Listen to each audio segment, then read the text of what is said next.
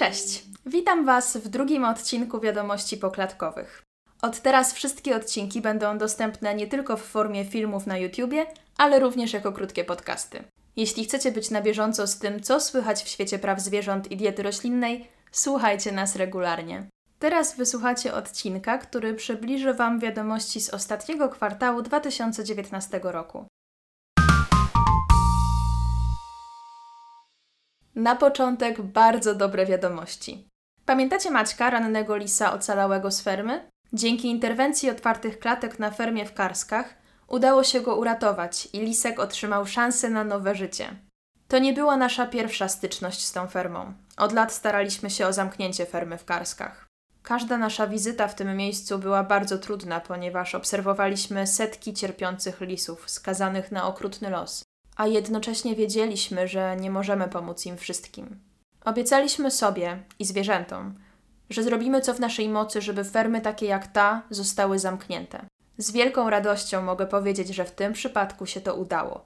W 2019 roku ferma w Karskach została zamknięta. Niestety na tysiącach innych ferm w Polsce wciąż giną zwierzęta. Każdej jesieni ponad 5 milionów zwierząt jest brutalnie zabijanych na futro. Właśnie dlatego nie ustajemy w naszej walce o wprowadzenie zakazu hodowli zwierząt na futra. Jesienią zorganizowaliśmy pod Sejmem happening, podczas którego przechodnie mogli przekonać się, jak wyglądają warunki życia zwierząt hodowanych na futro. Ale to nie wszystko. Rozpoczęliśmy również głośną kampanię ukazującą kulisy przemysłu futrzarskiego. W kampanii wzięły udział 3 znane kobiety – Magdalena Różczka, Maja Ostaszewska i Macadamian Girl. Dzięki billboardom i plakatom, które pojawiły się na ulicach Warszawy, Polacy mogli zobaczyć, jak naprawdę wygląda przemysł futrzarski i jak bardzo zwierzęta przez niego cierpią. Czy doczekamy się zmian?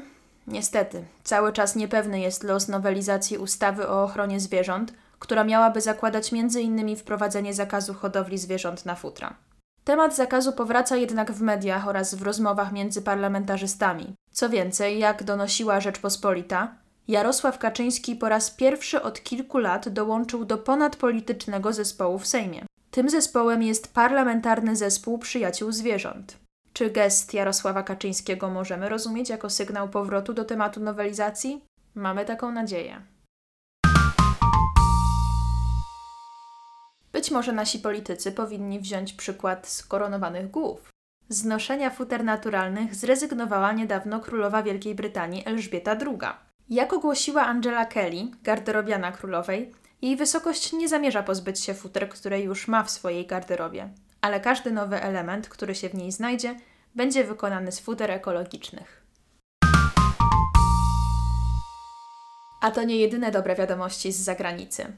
Nowy Jork ogłosił zakaz sprzedaży foie gras, czyli produktów powstałych poprzez przymusowe tuczenie kaczek i gęsi. Bardzo cieszymy się, że mogliśmy mieć swój wkład w te regulacje. W kampanii skierowanej do władz miasta zostały wykorzystane materiały ze śledztwa ukraińskiego oddziału Otwartych Klatek. Mamy też nadzieję, że niedługo podobne zmiany zostaną wprowadzone również w Polsce. Jeśli los gęsi i kaczek nie jest Wam obojętny, wejdźcie na naszą stronę i podpiszcie petycję. A jeśli jeszcze nie jesteście przekonani co do skuteczności naszych działań, mam dla Was wiadomość, która być może wreszcie zmieni Wasze zdanie. Otwarte Klatki i Anima International uzyskały tytuł Top Charity przyznawany przez Animal Charity Evaluators, organizację badającą skuteczność działań prowadzonych przez organizacje prozwierzęce. Tym samym po raz pierwszy w historii polska organizacja prozwierzęca znalazła się wśród 4 najbardziej skutecznych organizacji na świecie. Bardzo się z tego cieszymy, bo od 7 lat staramy się jak najefektywniej działać na rzecz poprawy losu zwierząt hodowlanych. W tym miejscu chcemy też podziękować wszystkim Wam, którzy nas wspieracie i razem z nami walczycie o losy zwierząt, bo tylko razem możemy działać dla zmiany. I właśnie takie istotne zmiany było widać w ostatnich latach. Okres przedświąteczny to czas, w którym na bazarach, w sklepach i supermarketach odbywa się sprzedaż żywych karpi. Podczas gdy sama sprzedaż nie jest nielegalna, wywoływanie cierpienia zwierząt, m.in. poprzez często widywane sprzedawanie karpi w foliowych siatkach bez dostępu do wody, nielegalne już jest. Na szczęście dzięki licznym protestom i sprzeciwom Polaków kolejne sklepy rezygnowały ze sprzedaży żywych ryb. Już w 2018 roku nie prowadziły jej sieci Auchan i Selgros, a od 2020 roku ze sprzedaży żywych karpi rezygnuje również Kaufland. Jesienią 2019 roku o takim kroku poinformował również zarząd Tesco Polska. Niestety, jak się później okazało, część sklepów wynajęła swoje parkingi podmiotom zewnętrznym, które prowadziły sprzedaż żywych karpi.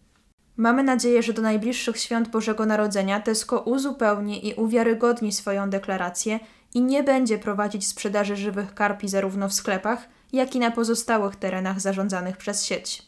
Tylko taka decyzja jednoznacznie pokaże konsumentom, że sieci zależy na dobrostanie ryb i spełnieniu oczekiwań klientów. Czekamy również na podobne decyzje innych wiodących sklepów, m.in. sieci Carrefour. A to, że jako konsumenci i działacze praw zwierząt jesteśmy w stanie wpłynąć na decyzje sklepów, widać również przy okazji kolejnego tematu. Po licznych protestach na oczekiwania klientów odpowiedziała sieć sklepów Vistula, rezygnując ze sprzedaży futer naturalnych. Tym samym do programu sklepy wolne od futer dołączyły Denikler Milano, Vistula, Wulczanka, Bytom i Wukruk. Zmiany zostały zapowiedziane już na kolekcję wiosna-lato 2020. Jest to bardzo ważna decyzja, która uratuje tysiące zwierząt i zmieni oblicze polskiej mody na bardziej etyczną. Szczególnie cieszy nas decyzja Denikler Milano, marki do tej pory sprzedającej akcesoria z elementami futer naturalnych. Do programu sklepy wolne od futer dołączyły też niedawno sklepy Medicine i Misbehave. Przejdźmy teraz do tematu śledztwa prowadzonego w jednym z niemieckich laboratoriów przez organizację Soko. Śledztwo to obiło się ogromnym echem, bo okrucieństwo, którego jesteśmy świadkami na ujawnionych nagraniach, jest przerażające. Widzimy psy i małpy pozamykane w ciasnych klatkach. Przerażone małpy są unieruchamiane za pomocą metalowych kajdan czy obręczy. Jak opisuje gazeta.pl, podawano im chemikalia przez rurki wprowadzane do gardeł. Zwierzęta umierały po nich w mękach, bo toksyny wywoływały m.in. krwotoki wewnętrzne. Kotom robiono nawet po kilkanaście zastrzyków dziennie. Nie jesteśmy nawet w stanie wyobrazić sobie, jakie cierpienie odczuwają te zwierzęta. A jednocześnie bez odpowiedzi pozostaje pytanie, ile jest jeszcze takich laboratoriów na świecie? Niestety również na naszym podwórku stykamy się z potwornym traktowaniem zwierząt. W polskich mediach pojawiły się materiały z interwencji przeprowadzonej na fermie w Zambrowie przez Międzynarodowy Ruch na Rzecz Zwierząt Viva. Działaczom organizacji Viva udało się uratować jednego lisa, a gdy wrócili po kolejnego rannego, zostali zaatakowani przez właściciela fermy, który nie chciał wypuścić ich z posesji. Materiał dotyczący tej interwencji ukazał się w magazynie Ekspresu Reporterów w TVP. Kolejne miejsce, które z pewnością nie jest miejscem dla zwierząt, to cyrk. Pod koniec 2019 roku do Sejmu wpłynął poselski projekt zmiany ustawy o ochronie praw zwierząt, zakładający m.in. wprowadzenie zakazu wykorzystywania dzikich zwierząt w cyrkach i do celów rozrywkowych. Trzymamy kciuki, żeby w naszym kraju ten okrutny proceder wreszcie się zakończył. Prawo w tym zakresie zmienił niedawno Paryż, który zakazał wykorzystywania dzikich zwierząt w cyrkach i spektaklach rozrywkowych. Według nowych regulacji wszystkie spektakle z udziałem tygrysów, słoni czy lwów miały zniknąć z tamtejszych repertuarów do końca 2019 roku. Cieszymy się, że zainteresowanie dobrem zwierząt wykazał również portal TripAdvisor. Za pośrednictwem należących do niego platform nie będzie można już rezerwować biletów do miejsc, w których pokazywane są żyjące w niewoli delfiny, wieloryby i morświny. Mamy nadzieję, że dzięki takim decyzjom coraz więcej atrakcji turystycznych będzie brało pod uwagę również dobro zwierząt. Liczby są krzepiące. Aż 80% ankietowanych, którzy wzięli udział w przełomowym badaniu TripAdvisora, stwierdziło, że zwierzęta nie powinny być trzymane w niewoli, by zapewnić rozrywki ludziom. Być może podobna ankieta przydałaby się sieci Subway, wobec której od 2018 roku prowadzimy kampanię wymierzoną w akceptowane przez restauracje najbardziej okrutne metody hodowli kurczaków. Brojlery hodowane na mięso to sztucznie stworzona rasa ptaków. W wyniku modyfikacji zwierzęta te mają w jak najszybszym czasie uzyskać jak największą masę. Gdyby ludzie rośli w podobnym tempie, to 5-letnie dziecko ważyłoby 150 kg. Takie porównanie chyba doskonale unaocznia, z jak ogromnym okrucieństwem mamy tutaj do czynienia. Cały czas liczymy na to, że europejski Subway posłucha wreszcie głosu konsumentów i podejmie zdecydowane kroki w kierunku poprawy warunków życia kurczaków hodowanych na mięso. Na kwestii nieludzkiego traktowania kurczaków nie kończą się złe wiadomości dla konsumentów mięsa. Europejska Agencja Leków opublikowała raport, z którego wynika, że zużycie antybiotyków w produkcji mięsa w Polsce znacznie wzrosło w 2017 roku. Zużywamy już 4-krotnie więcej środków przeciwbakteryjnych niż Dania i blisko 3 razy więcej niż Holandia.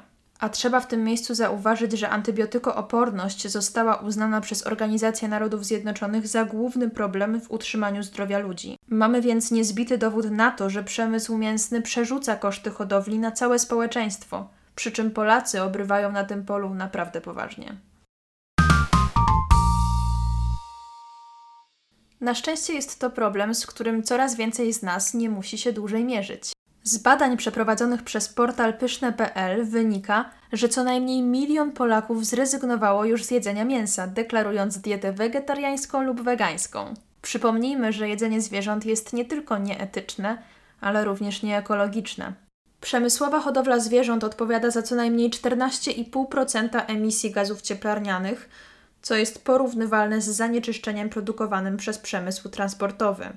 Co więcej, według sondażu IBRIS co najmniej 60% Polaków planuje w najbliższym czasie ograniczyć spożycie mięsa w swojej diecie. Ten trend widocznie przekłada się na coraz większą dostępność i popularność produktów roślinnych w polskich sklepach oraz restauracjach, co bardzo nas cieszy i za co trzymamy kciuki. A dowodem na to, że kuchnia roślinna wchodzi na wyższy poziom, jest kolejna już z cyklu kolacja charytatywna Chefs for Change. Kolejne takie wydarzenie w 2019 roku odbyło się w Warszawie. W kolacji wzięło udział aż 200 gości, dla których gotowali najlepsi szefowie kuchni w Polsce i ambasadorzy akcji Roślinniejemy. Maria Przybyszewska, Marcin Popielarz, Grzegorz Łapanowski i Tomasz Olewski. W trakcie wieczoru odbyła się również cicha aukcja charytatywna na rzecz otwartych klatek. I na koniec wiadomość, która chyba nikogo nie zaskoczy, ale nie wypada o niej nie wspomnieć. Na pewno nie udało się przegapić Wam informacji o tym, że Olga Tokarczuk została laureatką Literackiej Nagrody Nobla. Może jednak nie wiecie, że Olga niejednokrotnie w swojej twórczości poruszała wątki ochrony zwierząt, a także była ambasadorką naszej kampanii antyfutrzarskiej. Tym bardziej cieszymy się, że twórczość osoby tak wrażliwej, m.in. na losy zwierząt, została doceniona. No i to już wszystko na dziś. Bardzo cieszę się, że poświęciliście swój czas, żeby dowiedzieć się czegoś nowego o prawach zwierząt i diecie roślinnej. A już niedługo wrócimy do Was z kolejnym odcinkiem, czyli kolejną dawką wiadomości poklatkowych. Do usłyszenia!